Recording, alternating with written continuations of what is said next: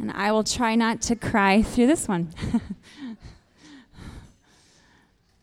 the reading today is from Isaiah 35, 1 through 10. The wilderness and the dry land shall be glad. The desert shall rejoice and blossom like the rose. It shall blossom abundantly and rejoice with joy and singing. The glory of Lebanon shall be given to it, the majesty of Carmel and Sharon. They shall see the glory of the Lord, the majesty of our God. Strengthen the weak hands and make firm the feeble knees. Say to those who have an anxious heart, Be strong, fear not. Behold, your God will come with vengeance and with the recompense of God. He will come and save you. Then the eyes of the blind shall be opened, and the ears of the deaf unstopped. Then shall the lame man leap like a deer, and the tongue of the mute sing for joy. For waters break forth in the wilderness, and streams in the desert. The burning sand shall become a pool, and the thirsty ground of spring thirsty ground springs of water, in the haunt of jackals where they lie down. The grass shall become reeds and rushes. And a highway shall be there, and in it shall be called the way of holiness. The unclean shall not pass over it. It shall belong to those who walk on the way. Even if they are fools, they shall not go astray. No lion shall be there, no shall any, any ravenous beast come up, come up on it. They shall not be found there, but the redeemed shall walk there. The ransomed of the Lord shall return and come to Zion with singing. Everlasting joy shall be upon their heads. They shall obtain gladness and joy, and sorrow and sighing shall flee away. You know, we're in that season, aren't we? It's unbelievable. I was just talking to somebody, and you know, with the warm weather and lack of snow, it just doesn't seem like we're just a couple weeks away from Christmas, and uh, we are. But what, one thing I notice is that wherever you go, there are there's just joy all around. And I don't mean by people's attitudes. I mean like when you walk into a store, you will see joy written all over the place. When you turn on your radio, you will hear songs about joy. Even the songs we just sang, Joyful, Joyful, We Adore You. And Come, All Ye Faithful, Joyful and Triumphant. And you also hear Comfort and Joy. Of course, Joy to the World, right? Probably one of the most famous songs. You just see joy all around you, not so much from people, but you hear it and you see the word written down. This should be a joyful season for us, but I'll, I'll tell you what, like for me, there were many years when um, Christmas was anything but joyful. And just to give you a little backdrop on that, like I used to live in Florida, and sometimes I would come home for a visit for Christmas, and this was the only time I would see my family throughout the whole entire year. So I had these like great expectations set of of how much fun this is going to be, and this is just going to be like one week of awesomeness. And this is what would happen. Like we would, we would spend all of our money on plane tickets and presents for all of our nieces and nephews. Then we would get on a plane and arrive with jet lag and be really tired. And then we'd see family and we would stay up really late into the night. And then we would get up the next day and like go stay at somebody else's house. And my parents are divorced, so I'd, I'd always have to be like careful. I want to split time exactly even so that nobody feels cheated in this. And then sometimes we'll go stay at my sister's house so that we can invite both of them to come and they both feel welcome. And so we're sleeping in a different bed almost every single night, living out of suitcases, staying up extremely late, and then, of course, eating 497 Christmas cookies on top of that. So, like crashing from a sugar rush from all of those cookies. It was anything but joyful. It was, I was anxious. There was anxiety upon me, and I, I know that I would go home like every year from Christmas and I would just be exhausted. And I always feel like, man, I wish I would have just had more time. I wish that I would have been less tired and less moody and, and loved and spent more time with my nieces and nephews. And that would just be Christmas for me. And I'm sure that some of you can probably relate to that, right? You know, we come into this season and we have all of these thoughts and expectations that this is just going to be a great season, and then we get consumed with the Christmas shopping. And most of you don't live in Madison, or at least your home isn't, so you do all this traveling, living out of suitcases, and it could just be a time of anxiousness. It's anything but joy. I feel like we're missing something in this season. And you'll hear a lot of Christians will probably say, We know what you're missing. You need to put Christ back in Christmas right?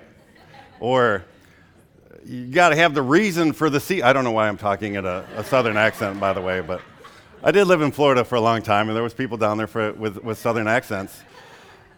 But yeah, that, that, that is part of it. Like, we really do need to really focus back on Christ during Christmas because we kind of lose that with the hustle and bustle of this, this busy Christmas season.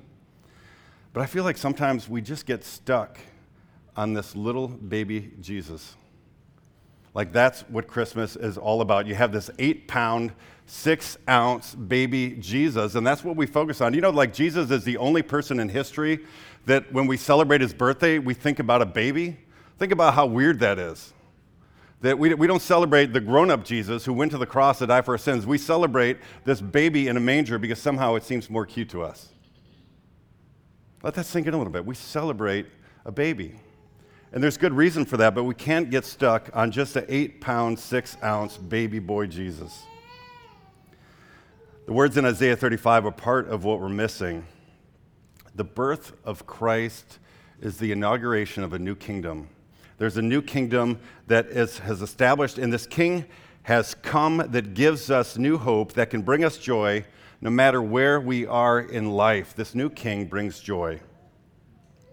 Isaiah is writing to a people who are about to be exiled. And, and if you know uh, Israel's history, at this time in history, there was a northern and southern kingdom. There was a northern kingdom of Israel, the southern kingdom of Judah, and, and they were pretty much separate nations at this point. And the Assyrians come in and they raid the northern kingdom, they blow them out of the water, and they exile these people in the northern kingdom. And the Assyrians had this, this awesome game plan. I mean, this was really genius that let's go in and let's take the, the upper class and the powerful class, and we will exile them to different parts of the Assyrian nation. So, here in, in the northern kingdom, there will be none of the powerful class. We'll separate them so they can't even get their brains together and try to come up with some kind of retreat.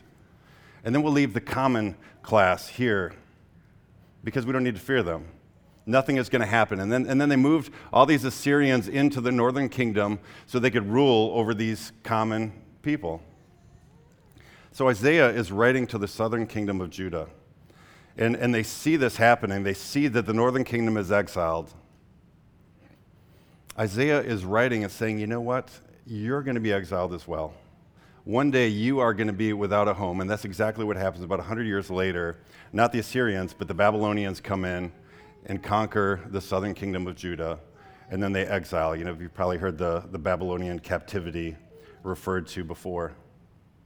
So, what Isaiah does here in this passage is he's preparing them for a day when they will be exiled, and they strengthen them with a hope that one day they would be rescued and restored as the people of God. Isaiah sets the scene with imagery of a dry and barren desert. I know, like living in Wisconsin, you probably don't realize this, but there are actually places in the world that it is so hot that things will not grow.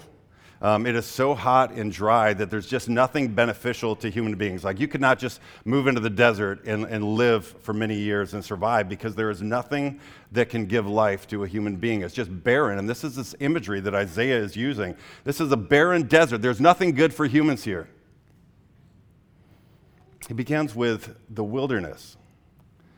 If you were the reader in, in Israel of, of that day, what you would think of was, well, you know what, our ancestors, when we were slaves in Egypt, and, and God heard our cry and he came in to rescue us and he sent Moses in and, and he gathers the people and brings them out, clears the Red Sea. We cross through, he destroys our enemies, and he's leading us towards this promised land, this land flowing with milk and honey. But then, of course, they wander in the wilderness for 40 years this wilderness, this barren land um, of like, how are we going to survive? You know, back in Israel it, or back in Egypt, at least we were fed. At least we, you know, we might have been slaves, but at least we had food. And God brings them through this wilderness experience so that they can trust and depend on Him. And He says, you know what? I'm just going to cause this dew to come up. And inside this dew is going to be this bread, and you can eat off of this bread. Imagine that a God that would just have bread come up in the grass every morning. And guess what? When they, when they get sick, of this bread. they'll say, you know, we'd like some meat, God. Can you give us some meat? I, I know that you're just making this miracle of this, this manna that comes up. Can we get some meat? And, and these quail just fly overhead and they just fly dead and they're not filled with any kind of disease. It's just like, okay, we can eat this quail and this will be awesome, these birds. And there's no water. This is a barren place. There's no water. And God will do things like, okay, Moses, I want you to just like smack your staff up against this rock, and water is going to come out, and you guys will have water, and you will survive. He brings them through the wilderness so that they will realize that God is faithful. They can trust in his promises. They can learn to depend upon him for taking care of them in their life. Isaiah's readers were in a similar predicament. This isn't by accident that Isaiah invokes memories of their ancestors' 40 year wilderness experience. God's people would once again be without a home.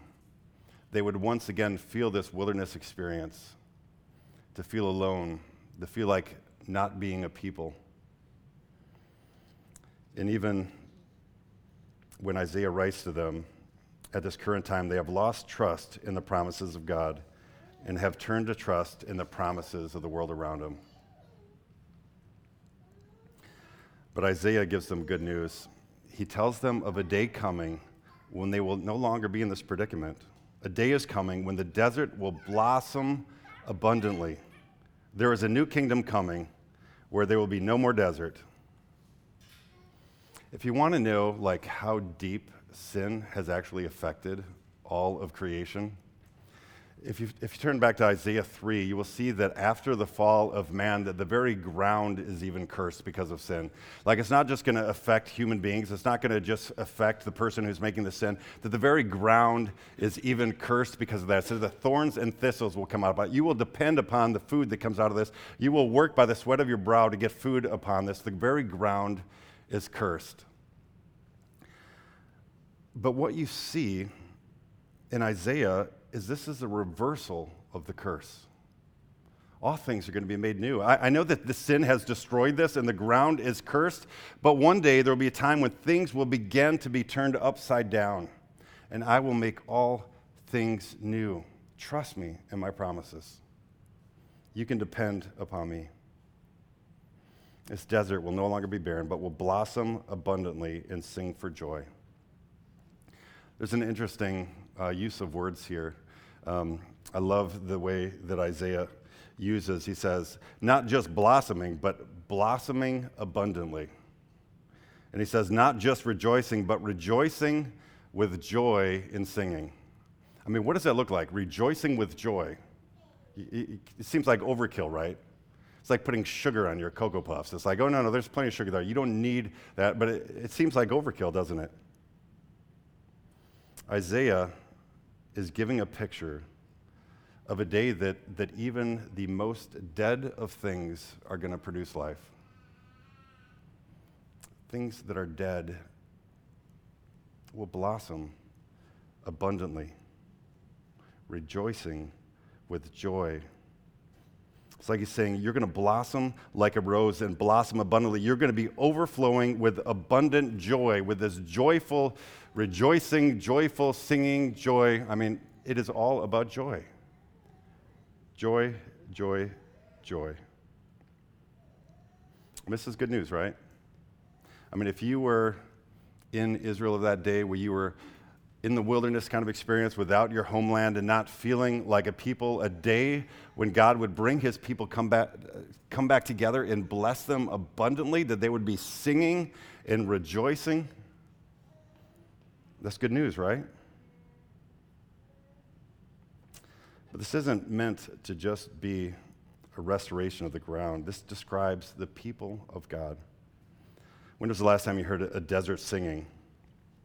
God's people, although they were spiritually dry, and although they were living in a wilderness, kind of a spiritual wilderness, one day they were going to blossom abundantly, that they were going to sing for joy. And Isaiah moves from the imagery of the land to actual people. In verses 5 through 6, he talks about the blind receiving sight, the deaf hearing, the lame leaping, the mute singing for joy. Now, if you fast forward like 700 years, you will see the actual fulfillment of this in Jesus' ministry. And there's this spot in um, Luke 4 16 through 21 where Jesus goes into the synagogue on uh, the Sabbath and he opens up the scroll of Isaiah and he begins to read. The Spirit of the Lord is upon me because he has anointed me to proclaim good news to the poor. He has sent me to proclaim liberty to the captives and recovering of sight to the blind, to set at liberty those who are oppressed, to proclaim the year of the Lord's favor. And at the, this, Jesus sits down and he says, Today the scriptures has been fulfilled in your hearing. And then he drops the mic, right? And he can just walk off. Well, maybe he doesn't drop the mic yet. Because a little bit later in Luke, John the Baptist's disciples are sent to check out Jesus, and they come and they ask him the question Are you the one who has come, or shall we look for another? In other words, John the Baptist sends his disciples to ask him, he said, Are you the promised one? Are you the one who's going to rescue us? Are you the one who's going to save us from this mess that we're in and make this new kingdom where we are a people again? Are you the one? Are you the Messiah? Are you the Christ? And I love that Luke doesn't even record a response. Um, Jesus says nothing. It says what he does is he actually goes out and he starts healing. In that hour, Jesus healed many people of diseases and plagues and evil spirits and restored the sight of many who were blind.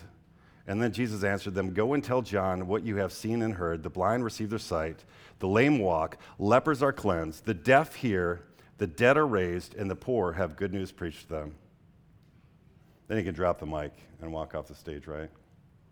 Because he has just shown them that he was going to fulfill this promise that was predicted a long time ago in Isaiah the blind would receive sight, the deaf would hear, the lame would leap, the mute would sing for joy. That is the picture of this new kingdom. Now, I've never been blind or mute or lame or deaf, um, but there was a point in my life that I was blind ish for about a 24 hour period. Um, I was a young adult pastor back in the day, and we did this camping trip, and we were playing capture the flag at night, and somebody broke the rules and ran through the woods on our side. So I started chasing this person through the woods, and I got a, a branch right in the eye, and it kind of stood me up, just like Aldo was, was stood up in the fight last night. I didn't see it. So if you don't like that kind of stuff, just Zach, delete that one from the sermon. But it just really stood me up. It just stopped me right in my tracks. And uh, so I said, I, am done, I'm done. I just got poked in the eye and I couldn't see. And I just went back to the campsite and I got on my guitar and I started getting ready to lead worship. And it felt like I had tree bark in my eye and I just started rubbing it and rubbing it and rubbing it. And it started getting more and more painful. So I went into this, this awesome bathroom at a campsite because they're always awesome bathrooms at campsites, aren't they? And I'm just trying to wash out my eye. And then I realized, like, guys, I got to go to the emergency room. There's, there's something wrong. There's not something in my eye there, there's something wrong in my eye. So I go to the emergency room, find out that I had about a matchstick head size gash in my cornea. And so I went home, I had this oil and this, this pain stuff to put on there. And for 24 hours, I couldn't see. And the reason why I couldn't see, um, if you close both of your eyes and, and hold your hand over one eye, and then just open the other eye, you can feel like your eyes work together, like the muscles are connected. So whenever I opened this eye or blinked, it just sent extreme pain to this eye. So for 24 hours, I could not open either eye. I was just completely blind. And I know that's for only 24 hours, but I got to tell you, like, when I could open my eyes and see again, when I could see my wife's face who was taking care of me during this time, it was amazing. It was absolutely amazing. And that's only 24 hour period that I was blind. I think, yes, amen. I think we probably all experienced this in some kind of way. You know, you like you you hurt your knee or break your leg, and it feels like you're never going to run and dance and do the things you used to do. And then all of a sudden, one day it heals, and then you can do all the things you used to do. Uh, maybe you get the flu, and you know you're doing the things that the flu makes you do, and if I had a nickel for like every time that I've made the promise, like, God, if you will just make me feel better, I will never take my health for granted, ever, ever, ever again, right? Because you're just so nauseous in that point, and then it's like a week later, you you forget all about your health again. But we've, always, we've all had these little moments where things have gotten better, and we've rejoiced.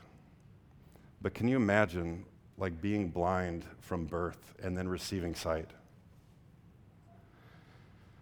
Can you imagine being deaf from birth and then being able to hear? To get your sight, to be able to, to see a sunrise for the first time, maybe to see your wife's face for the very first time, or to receive your hearing and hear a song. This is the picture that Isaiah gives us of what this new kingdom will be like. It will be like people who were born blind receive their sight. It will be people like who were born deaf can hear for the first time. It will be like people who were crippled from the time they were born will be able to dance and jump like a deer. It will be like the mute singing for the first time, singing joy, full songs. That is the picture that Isaiah is painting here.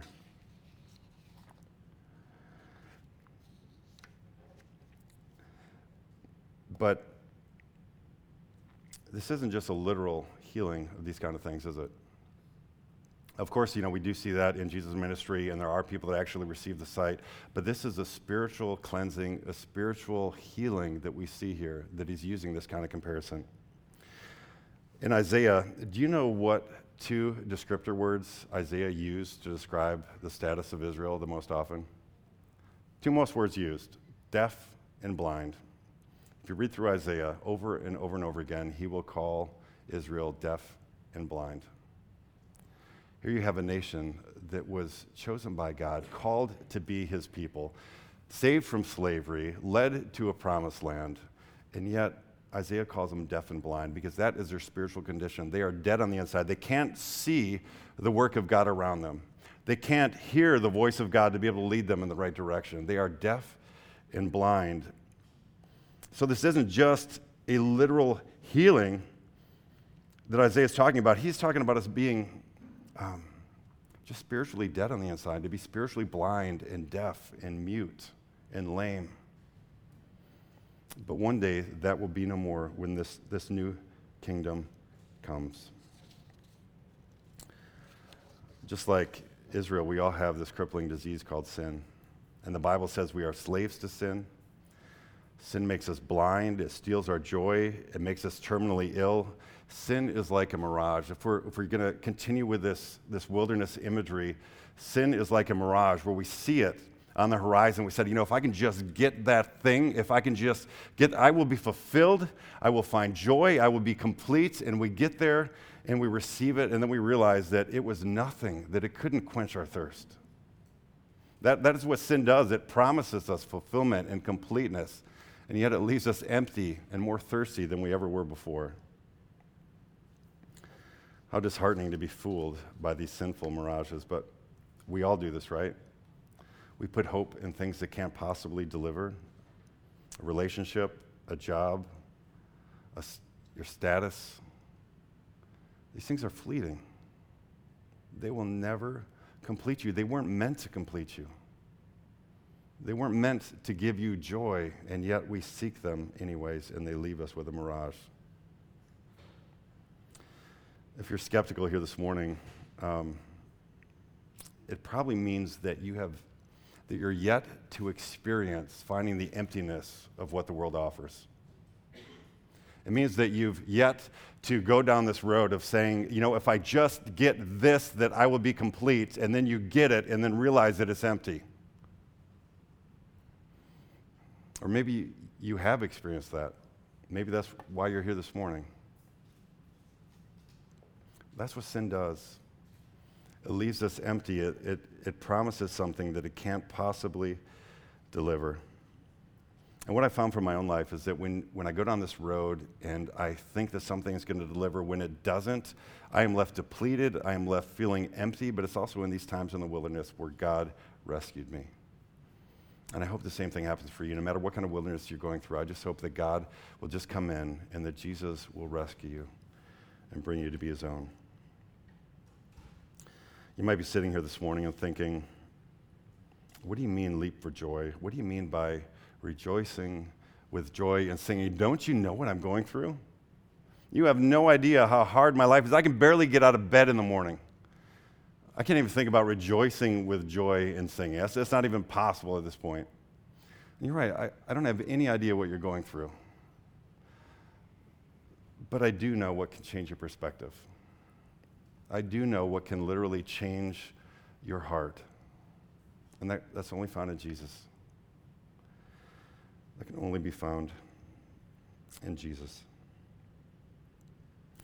Isaiah uses this imagery of deserts and a barren land that blossom abundantly to give people strength and hope, no matter what they might be going through, that they might have this peace and this hope that it will not always be this way. It's not always going to be this wilderness experience that one day things are going to be made right, things are going to be made new.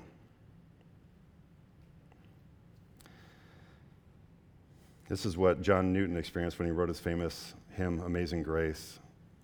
He said, Amazing grace, how sweet the sound that saved a wretch like me. I once was lost, but now I'm found, was blind, but now I see. This is what the Apostle Paul experienced when he wrote to the church in Ephesus, and he says, You were dead in your transgressions and your sins, but God has made you alive in Jesus Christ. You were dead, and now you are made alive. Even if you're going through a wilderness experience right now, we can still rejoice because we have the promise that things will not always be this way. One day, God is going to make all things new and bring you joy in your life. So, the first thing that brings us joy in remembering the birth of Jesus is knowing that all things are going to be restored in this new kingdom, including you. Things will not always be this way. We can have joy right now because we have this hope in this future. We know how the story ends, right? But this isn't just a future hope where one day all things will be made new. This is a present joy. And Isaiah uses imagery of a lost people without a home journeying through this wilderness toward a promised land. But how are we going to get there? Like we, we have this picture, okay, that's great. There's going to be this promised land where, where all of this stuff will be made new and, and we will no longer be in this dry and barren land. But how are we going to get there? Look at verse 8. And a highway shall be there, and it shall be called the way of holiness. The unclean shall not pass over it. It shall belong to those who walk on the way, even if they are fools. They shall not go astray. No lion shall be there, nor shall any ravenous beast come upon it. They shall not be found there but the redeemed shall walk there, and the ransomed of the Lord shall return and come to Zion with singing. Everlasting joy shall be upon their heads. They shall obtain gladness and joy, and sorrow and sighing shall flee away. Once again, joy, joy, joy. Let's get right to the point on this. The reason why the way is capitalized is because it's referring to a person here. In John 14, 6, Jesus said, I am the way, the truth, and the life. No one comes to the Father except through me. This picture is that people are in a wilderness and they're going to the promised land, and the way that they get there is through Jesus.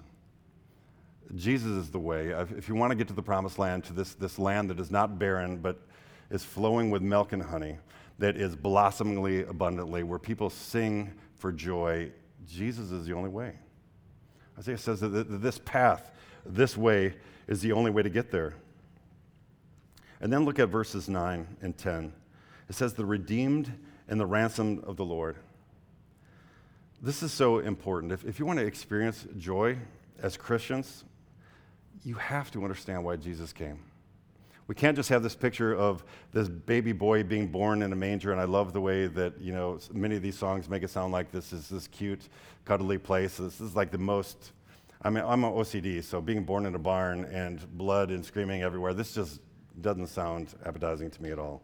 Not good, all right? We don't just celebrate the birth of a baby, we celebrate the king who came to redeem and ransom us. Listen to Matthew 20, 28. This is Jesus speaking, and this is saying the very reason why he came. It says, Even as the Son of Man came not to be served, but to serve and to give his life as a ransom for many. Jesus says, This is why I came, to give my life as a ransom. To give my life as a ransom, not so that you could think that I'm just some great teacher, which many of us in our culture claim to do, like, oh, Jesus was a great teacher. Or not just so we could say, oh, Jesus was a, a, moral guy, or, or not just so we have this example that we can follow, or not just so we have something to celebrate at Christmas, or not just so we can celebrate this, this little baby born in a manger, especially not that. Jesus says, I came to ransom a people because they were stuck in this sin and they were never going to get out again.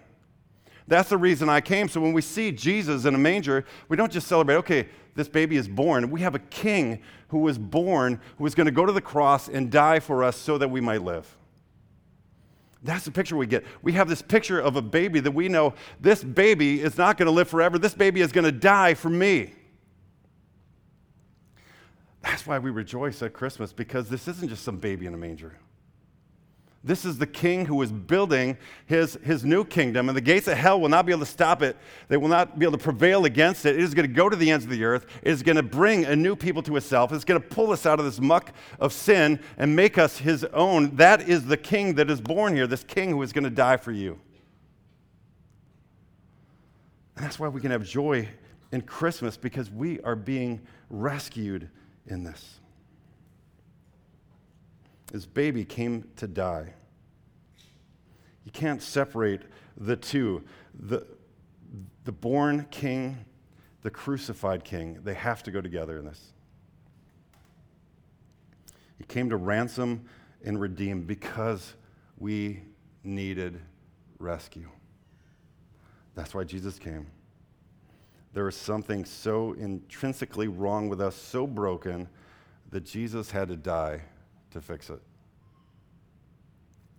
We, um, my wife comes up with these genius projects at all the wrong times, and right before Thanksgiving, she said, Hey, let's redo the fireplace. And so we went and got paint, and I ripped the mantle off of our fireplace and then realized that okay we have people coming over for thanksgiving in a couple days so i need to figure out this new beam for our fireplace. And it was a lot of work. Um, but that's just a side story on how my wife is putting me in the grave because she's not here to defend herself so i can i can say those kind of things. Um, but just the other day my dad and myself were were out in our driveway and i have these these old mantle boards that had these long nails going through them and like I got to pull these out before like one of them tip over and stick into one of my children's heads or something like that. So we get these boards out, and to get nails out of a board, you know, you just take a hammer and you just lightly tap on this nail, right, to try to get it to come through because you need the head to come through the other side so you can get something underneath to brace it to be able to pull it out. But what happens on about every fourth nail, if you've ever done this before, is it gets bent it gets bent. And once it gets bent, you know, you, you try to pound it to straighten it out, but there's always that bent in the nail. And then you try to nail it back down and it just bends over again. It's, it's like almost impossible to get things out. So what we had to do is, is grab a pliers and just straighten this nail and then tap it until it would actually come out. But it needed something to be straight. There was no way this thing was going to come out of a board unless we had a pliers to be able to straighten it out.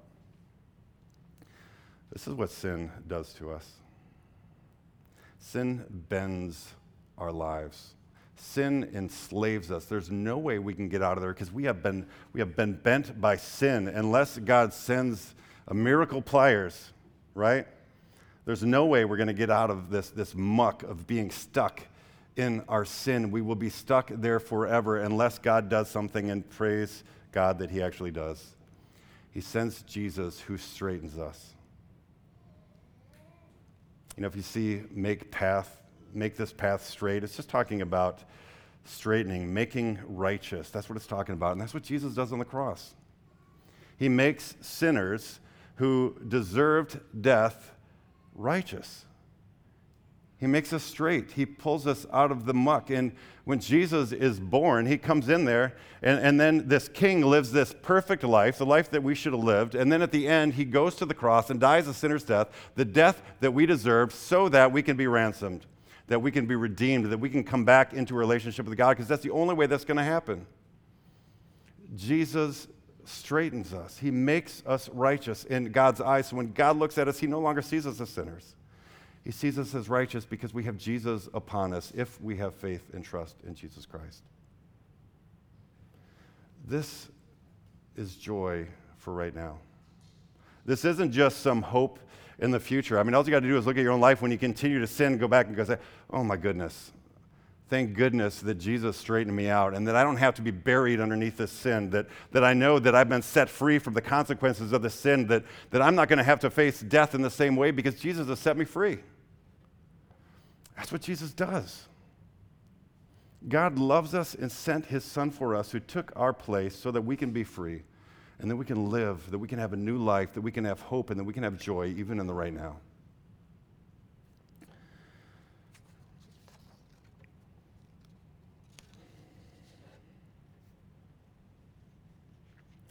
We don't like to think about this Jesus, though, do we? I think this is why we get stuck in this baby Jesus as Christmas because, first of all, we don't like to think about this baby coming just to die for our sins, the reason for him coming. And then the other thing, we don't like to think that we have need to be rescued, right? We like to think that if I can just do a little bit better, if I can just be a little more righteous, if I can just do all the right things and be good, then I don't need Jesus at all. I don't need to be rescued. So we kind of resort to this baby Jesus at Christmas. You know, if you're skeptical here this morning, it's important to you know what, what Christmas is all about. This isn't just some baby being born. This is the King of the universe who establishes his new kingdom, who dies for your sins so that you can be set free and live, live a new life. That is a promise for eternity. If you're a Christian um, who maybe struggles to find joy in this season, if you get kind of sucked into the hustle and bustle, let me just finish with a story for you. Um, the reason Angela's not here is because she's, she's down in Charlotte with her sister. Her sister was pregnant with her first baby, and she had complications like six weeks ago. And so they brought her in, got her labor to stop, had her in the hospital for a few days, sent her home again. She got home, her water broke. So this was, she was like 23 weeks, I think, at this time, 24 weeks.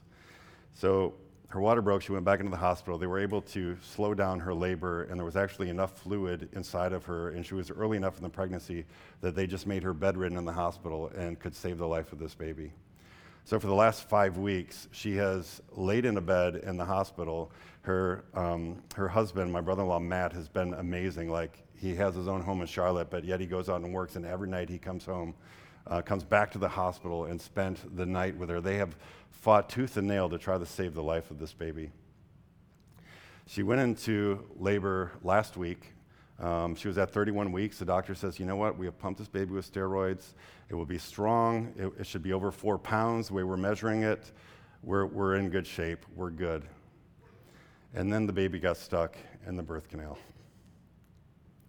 All that fighting to save the life of a child and something like getting stuck in the birth canal. So they, they realized they couldn't get this baby out, so they brought her in for an emergency C section. And what turned out is that this baby, when the water broke, had gone down further than it should. And because she was still small down there, her head actually grew into the area of her body. So they really had to eventually rip this baby out because she was attached to my sister in law, or my sister in law was going to die. So, my, my sister and brother in law lost their first baby, and Angela's down there with them right now to help comfort them through this time. But I bring this story up um, not just because it's a baby being born, but we had a family member who said, You know, why do bad things happen to good people? Why does this happen? You know, this is the very reason I don't believe in God because this shouldn't have happened to Matt and Danielle. They, they should have had this baby survive. And I instantly just wrote um, a letter that I'm going to re- read to you. And uh, here's the answer to those questions. Bad things happen to everybody because we live in a fallen and broken world where all people are bent by sin. Sin is what causes infections, diseases, and death. We can, we can blame all of that on sin. Without God, we would all be left here with no hope. But thanks be to God, He not only doesn't leave us there, but He does something drastic about our sin problem. God becomes a man and dies a sinner's death.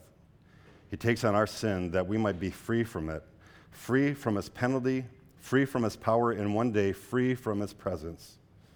We only have this hope in Jesus Christ. So thank goodness there is a God, or we would be stuck in this sin muck forever. And if we have Christ, we have hope that someday there will be no death, sadness, sickness, crying, evil, murder, agony, or any of the likes, because in Christ we have an eternal destiny free from the effects of sin. Because Jesus is putting all of his enemies under his feet and making all things new. This, this is the picture that we get at Christmas. This isn't just some eight pound, six ounce baby being born. This is the king who was born to establish a new kingdom and rescue us from the sin muck. This is why we have joy in this season, because we would be lost and devastated by sin without it. We would be destroyed. But thanks be to God that even though our sin was bad enough that Jesus had to die for us, that God loved us enough that Jesus was happy to do it. That's why we can have joy and should have joy in this season. That's why we can sing joy to the world.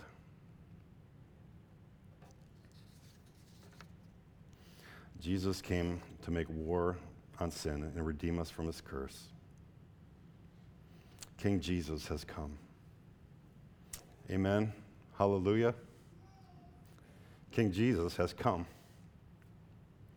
So let us rejoice. Let's pray.